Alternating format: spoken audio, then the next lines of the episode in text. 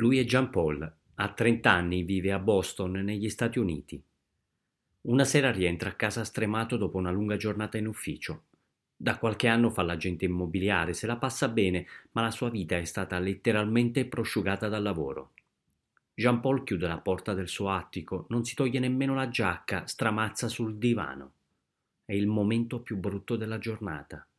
I clienti, le pratiche, gli appuntamenti, non ha più alcun appiglio sprofonda nel vuoto, la sua mano accende il televisore.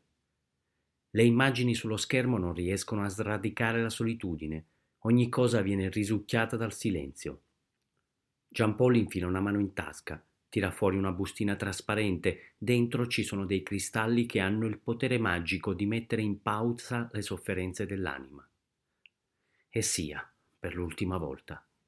Il giorno dopo è sempre lo stesso giorno.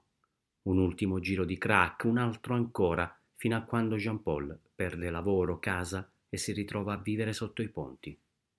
Passa le sue giornate barcollando per le strade di Boston, alla ricerca di qualsiasi cosa riesca ad attutire la sua sensibilità. Non può permettersi il lusso dell'emozione. Dorme ricoperto dai cartoni, al freddo, tra i rifiuti. Una mattina si sveglia Sente dei rumori, sembra che si siano messi a saltare tutti sopra la sua testa. Sono sul ponte, devono essere in tanti. Ma che diavolo sta succedendo? Jean Paul riemerge in superficie, non riesce a credere ai suoi occhi.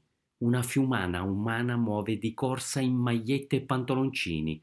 Sono uomini, donne, bambini, famiglie, senza distinzioni di razze, ranghi sociali, religione, tutti uguali, sorridenti, liberi, felici, sono tutti gli uni accanto agli altri. Jean Paul rimane incantato. Succede qualcosa di incredibile. Cerca il silenzio, non lo trova. Dove sei finito?